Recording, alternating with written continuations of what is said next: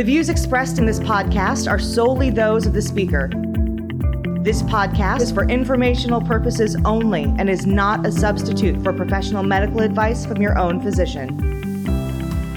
Hi, everyone. My name is Tobias Mattei. I'm the deputy editor of the North American Spine Society Journal, and I have the pleasure of having with me here today Dr. William Schnapp. He's the first author of a study entitled Basivertebral Nerve Ablation for the Treatment of Chronic Low Back Pain in a Community Practice Setting, a six month follow up. The study has recently published in, in NASSJ, and I have the pleasure of having Dr. Schnapp with me today. Thanks for your time. Thank you. Good morning. Thank you for having me, and thank you for your interest.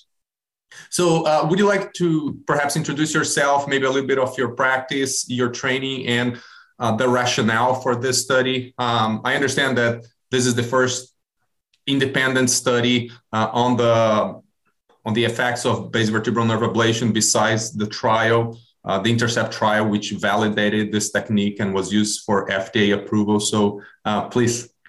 Yes. Um, I uh, my background is in neurology, and uh, and then I did a, a, fellowship in, in pain medicine at the University of Miami. Uh, I'm in private practice. I work with two orthopedic spine surgeons and a physiatrist, so it's four of us, four four MDs in our practice.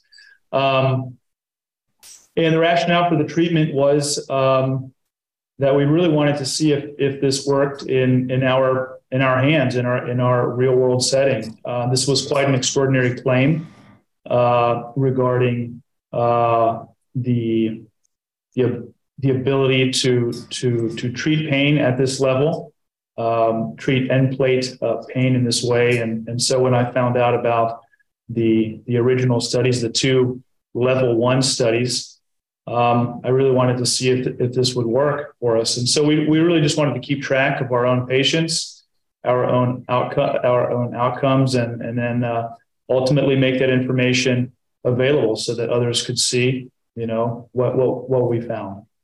Perfect. Would you like to summarize some of the results of your study? Um, it was a very well performed study, um, uh, even though with a low sample, but you used several um, standard uh, patient reported outcome measures, pretty similar to what was used in the initial Intracept trial. So that helps also with uh, a comparative analysis with their results. But please give our listeners uh, some idea of, of what your findings were. Sure, sure. So uh, this was uh, 16 patients that we followed. We, we have to date uh, enrolled 47 patients, so we're hoping to uh, publish a, a larger uh, cohort at a later date. Um, but what we found was statistically significant improvements in both the ODI and visual analog scale at the time points one, three, and six months. Uh, they were above the minimal clinical important difference. Um, and um, at, uh, at six months, we saw about a 26 point improvement in the ODI, which we found quite, quite significant. What is the, and I'm curious about the methodology because uh, there's one table that you report um, the levels which were performing. And, and I understand one of the inclusion criteria were modic changes, which makes sense in terms of the therapeutic mechanism that is expected for this type of procedure. Um, but there were a few cases that you did only one vertebra. And I suppose those are those quite rare instances where you have uh, modic changes, for example, in the superior end plate, but not in the adjacent inferior end plate. But uh, can you clarify uh, what what those patients, um, uh, what finding MRI findings those patients had? Sure. So uh, in the cases where we did one level, it was uh, typically where there had been a fusion, and there was an instrumented level that we could not access, and so we were able to access the adjacent level.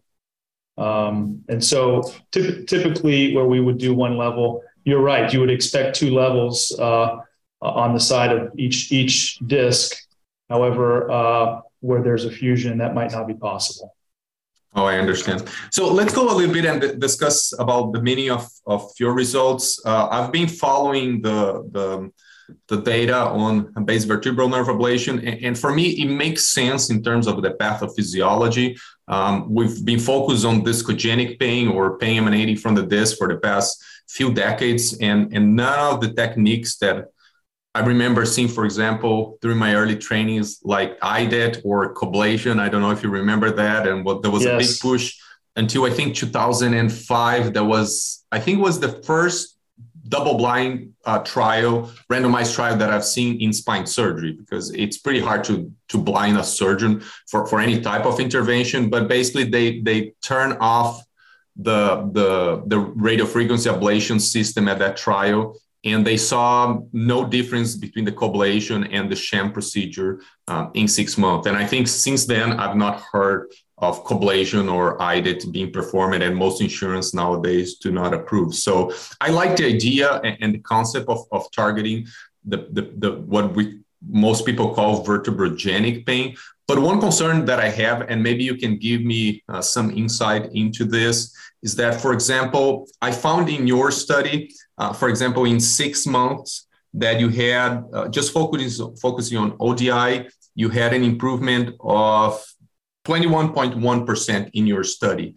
Um, so so that, that's above the M, M, MCID, which is, I think, 15 for, for what you brought in the literature. But if you go to the initial Intracept study that was used for FDA approval, uh, it showed that the placebo group had an improvement of 15.2%, uh, 50.2 points in the ODI, while the treatment group have 20.5. So it means that both at one month, three months, and almost at six months, your improvement was very similar to what the placebo treatment had in the initial trial. And then at six months, it kind of jumped to closer what the, the treatment was. So my problem when I see things like that is that if you had such a significant improvement in the ODI in the placebo treatment, how easy is to differentiate a procedure that is truly effective from one that there's a significant placebo effect, or uh, maybe we're not selecting the patients well, and there's a het- uh, the heterogeneity of the sample explain those findings. But if you'd like to give me your comments on on the possible placebo effect which might be involved in your procedure and of, or in your study, and of course, it's not accounted because it's not uh, a randomized study. Yes, absolutely. So this was not a controlled study. This was done uh, in a real world setting, and I think the placebo effect is always going to be a factor. Um, there may be patients who might uh, give us a few points, let's say on the ODI, because they like us or because they uh, had had a good um, uh, had a good experience, for example. So because this is not controlled, this in no way should be uh, compared. The results cannot be directly compared with the results of the randomized controlled trial. Um, and uh, I would assume that there that there would be a placebo effect in in, most most treatments done, um, uh, especially when we're talking about pain. Pain is very difficult to to measure, to quantify, and makes it exceedingly difficult to study. Um, so you're right. Um, I think what we wanted to see was, gosh, do patients get better? What if the results had been that uh, no patients got better or patients got worse? Um, we at the very least wanted and hoped to see that, um, that that patients got better. But your point is well taken. Yeah, and I agree with that. For example, that study we mentioned about the IDET, um, it was such a big blow on the technique because uh, not even the placebo study had any improvement at six months and, and neither had the, the IDET. So I think the fact that you had some improvement suggests that suggests that there may be a real effect. But I think the great question when we're evaluating this type of procedures is, I mean, how invasive the procedure is. I mean, in this case, for example, you, you're you're going through the pedicle, you're not even uh, puncturing the disc space like a discography or annuloplasty, which we know leads to disc degeneration. So, I mean, the deleterious effect of the procedure itself could be said that um, are not substantial but I, I, believe the great question when we analyze the, the literature and evaluate the, the MCID values is how willing are we to be indicating a procedure that that may not be effective or what is the threshold taking account the low invasiveness of the procedure and the fact that this is a population of patients um, with refractory pain for whom there's not many alternatives. And, and i go back to the Intracept study I think they reported in terms of, I think they set a threshold for ODI of greater than 10. And then they found a, a significant difference between the treatment and the placebo group. group. But 75.6% of the treatment group had an improvement of more than 10 points. But notably, 55.3 of the placebo group had an improvement of more than 10 points. So that means that, yes, there was a meaningful difference, but more than half of the placebo group had an improvement of greater than 10 of ODI. So that, that just tells me that, okay, 10, 10 points in the ODI is not something that even the insurance would be willing um, to pay, or, or in terms of cost effectiveness, the threshold should be higher because you don't want to have I mean, it's too much for for improvement for a placebo treatment. Fifty five percent improves uh, improvement on the placebo treatment is too much. We need to be more selective on that. Um, and I don't know what are your thoughts in terms of evaluating. Uh, I know that in your practice, as much as in mine, there are some patients that you have just exhausted most options. And, and in my case, I do uh, dorsal column stimulation system uh, for this type of uh, patients that have failed conservative treatment and injections and facet ablations and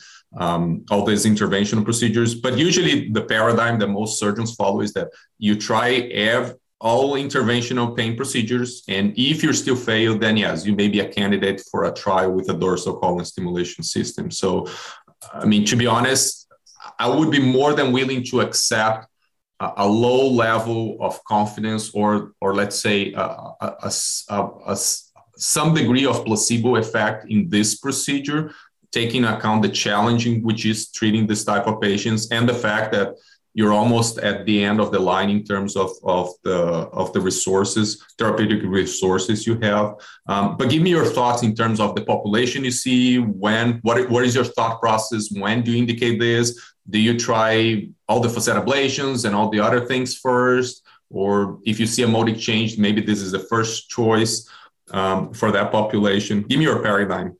Sure. And uh, and your points are all very well taken. I um i can tell you that this is not uh, so far in our practice been a first option uh, for patients um, it, it might have been a second option or it might have been a third option um, and we certainly encounter a lot of patients with uh, with, with very challenging um, ch- types of pain with difficult to identify uh, pain generators. What I can tell you is that we do a very thorough examination, and we're really um, selecting patients with symptoms of anterior column pain. In other words, these are patients with mechanical, non radiating axial lumbar pain um, and so the pain generators in that situation uh, are limited in numbers. So if they've tried a facet block, and many of them have, they've tried a, a, an RFA, they have not gotten improvement.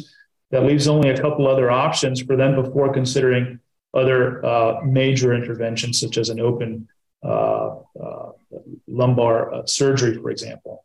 Um, so, so yes, it's it's it's a it's a procedure with a, a very good safety profile. Um, it is um, more invasive than a, than a facet RFA, but far less invasive than many other kinds of lumbar interventions. Um, but but I would say that in our practice, we we first lead with a, a good history and, and, physical examination, and they really need to have me- mechanical type axial lumbar pain. These are older patients that, that we have treated. They're in their sixth, seventh, eighth decades. They might have pain in all three planes of motion. Um, however, we really try to find patients that have, in whole or in part, pain on forward flexion where there's an indication that um, the anterior column is in play. And what are the criteria that you use for that? I mean, one of course is modic changes. I mean, like you mentioned, the the pain with with flexion. Um, have you used the discography for this patients, or uh, have you? I have not. I, I, I have not. Um, I don't typically do discography for our patients, and for some of the reasons that that you mentioned uh, earlier. Um, and and then the question about what to do with that information is also not clear. Uh, Correct. so it is my impression in terms of discography. I remember it was a quite widespread procedure maybe a decade ago in um, uh, Eugene Carragee, which was who was the previous editor of the TSJ. He was uh, probably the, the greatest expert in terms of um, uh, uh discogenic pain and, and studying discography. And I mean, he published several studies demonstrating that the long-term uh, effects of discography are not that benign. And, and we know that because in terms of experimental models for discogenic pain, I mean, we usually, if you have a rat model and you want to induce this degeneration, you, you puncture the disc with the needle. So, I mean, if you're doing discography and you're injecting contrast to the point that you're seeing the contrast disrupting significantly the annulus and to cause the pain, and you do that at two or three levels, some of which may not be causing pain. I mean, definitely it's not a benign procedure that you can tell that you're not affecting the natural history of disease. So I agree with you. I mean, in my practice, I've not used it. And honestly, I've not seen many pain managements using in, in the past few years. So, uh, and, and, I'm just saying that because I, I still think we lack a validated um, test for proper diagnosis of anterior column pain. And that would encompass both what we used to call discogenic pain and, more recently what people have called vertebrogenic pain. And to be honest it's probably a combination of both but it's definitely different from for example facet mediated pain. Yeah I, I agree. Now you know I, would love to have a series of different tests. For example when we evaluate the sacroiliac joint where we have four or five different tests where we can uh, evaluate that joint. It's it's difficult really you're limited to okay does the patient have pain on forward flexion or not? And and, and that's that's not that's not a whole lot of information. For sure.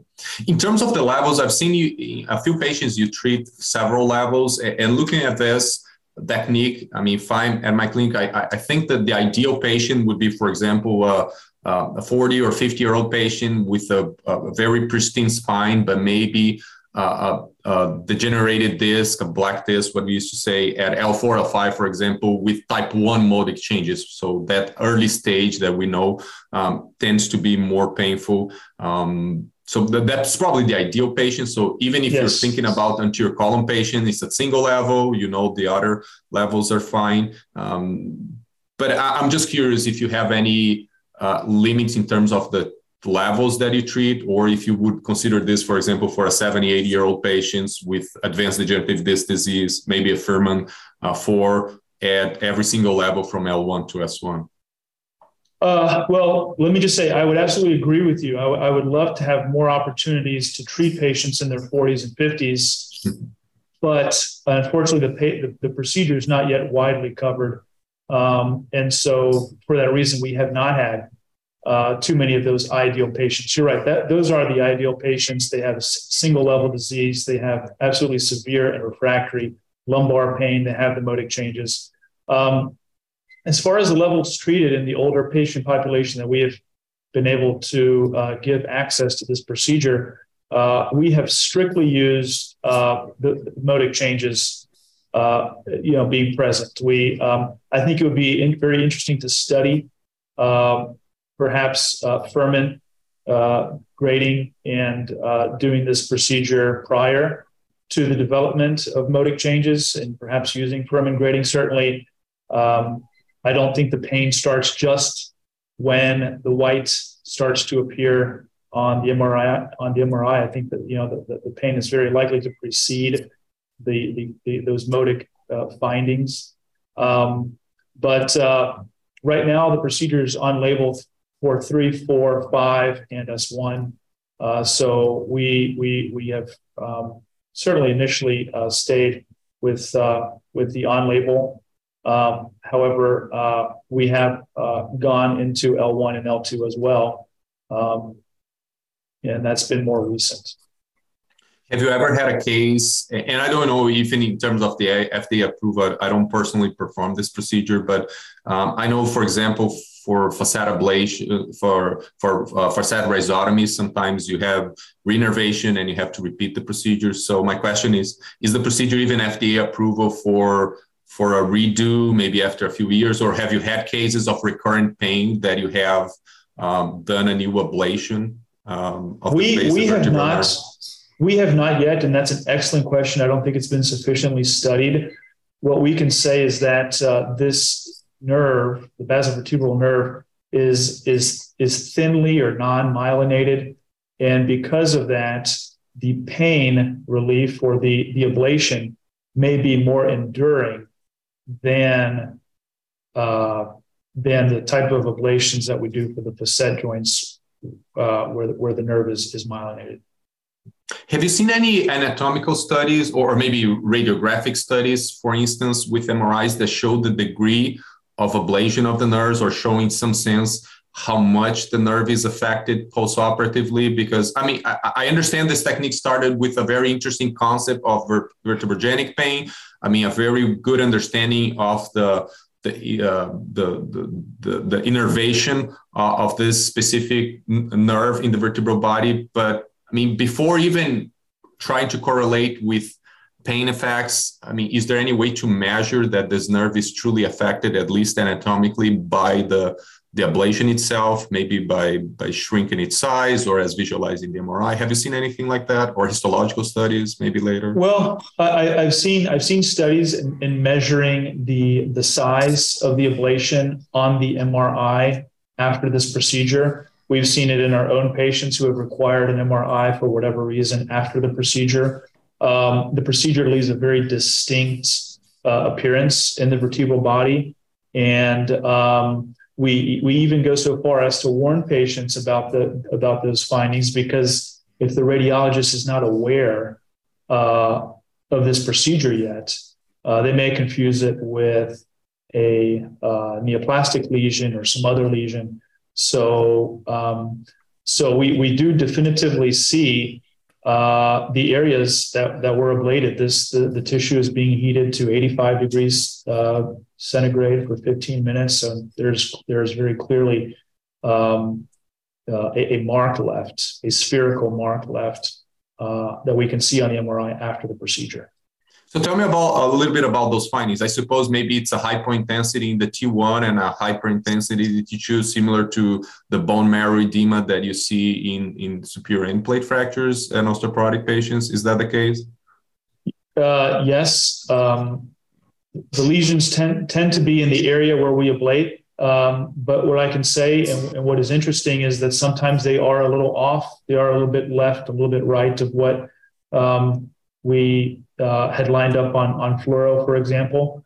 Um, I don't know why that is, but but, but that's also been been been demonstrated. Um, but yes, those those are the types of lesions that that that we see, and um, and they're very unusual in appearance. And so, if a radiologist has not seen them, uh, there you can imagine there, there's there's there's quite a bit of confusion. We've gotten a lot of uh, interesting phone calls um, and how long does it usually take for those to, to subside? Um, have you seen? Have you had any? I know this is very anecdotal, but it would be interesting to see your experience on that. I, I really don't know. I really don't know how long they would be present. If they would be present forever. Um, uh, if I had to guess, I think that that tissue is going to remain abnormal. Mm-hmm. Uh, uh, radiographic follow up for the patients in terms of the the effects of the of the the basivertebral nerve ablation. Uh, tell me a little bit in terms of future research. Where do you think? I mean, I understand it, it is my impression that this is a promising technique. That there has been uh, there have been a lot of groups um, in several countries involved and engage in in, in performing this technique, but uh, similar to several other interesting proposals we had in the past for treatment of back pain, most of which, like IDET, annuloplasty, and, and all those things, have miserably failed. Where what's next in terms of research for us to better understand the therapeutic value of this technique, or even in terms of clinical research. I mean, we had that randomized trial, we have a technique that had FDA approval. You provide the first independent studies showing, uh, reflecting your personal ex- institutional experience about the effectiveness of the technique. But uh, where can we go next in order to really validate those results and so that it can be incorporated uh, more widely in the clinical practice? Well, I think it would be interesting to look at patients in terms of future research randomized to basivertebral nerve ablation versus surgery, for example, versus fusion, where a fusion is felt necessary for uh, for back pain and, and, the consideration of a, of a basivertebral nerve ablation. Um, instead, and see what, what happens with back pain in, in, the, in the open surgery arm versus what happens with the back pain in the BVNA arm. I think it would also be interesting to look at adjacent level disease, adjacent segment disease in surgery, and perhaps before doing a revision or looking at a pseudoarthrosis from a revision standpoint, looking at a BVNA perhaps first. Um, and uh, as you mentioned, maybe uh, looking at pre-Modic, uh, doing some, some pre-Modic research to see uh, if patients who have back pain without having Motic changes yet uh, would do well, perhaps using the Pfirrmann grade or, or, or, or other uh, to determine um, if they would be a candidate and, and see how those patients do.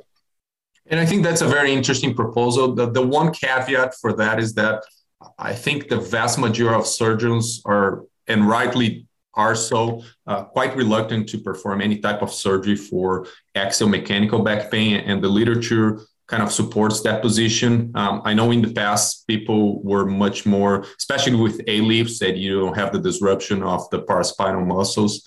Um, but I, I, can tell the vast majority of patients whom I fuse, they either have, even if it's a grade stable grade one, but they have neurological compression to the point that I'm doing my surgery for the radicular symptoms and I'm fusing them because I'm removing a significant portion of the facet joint.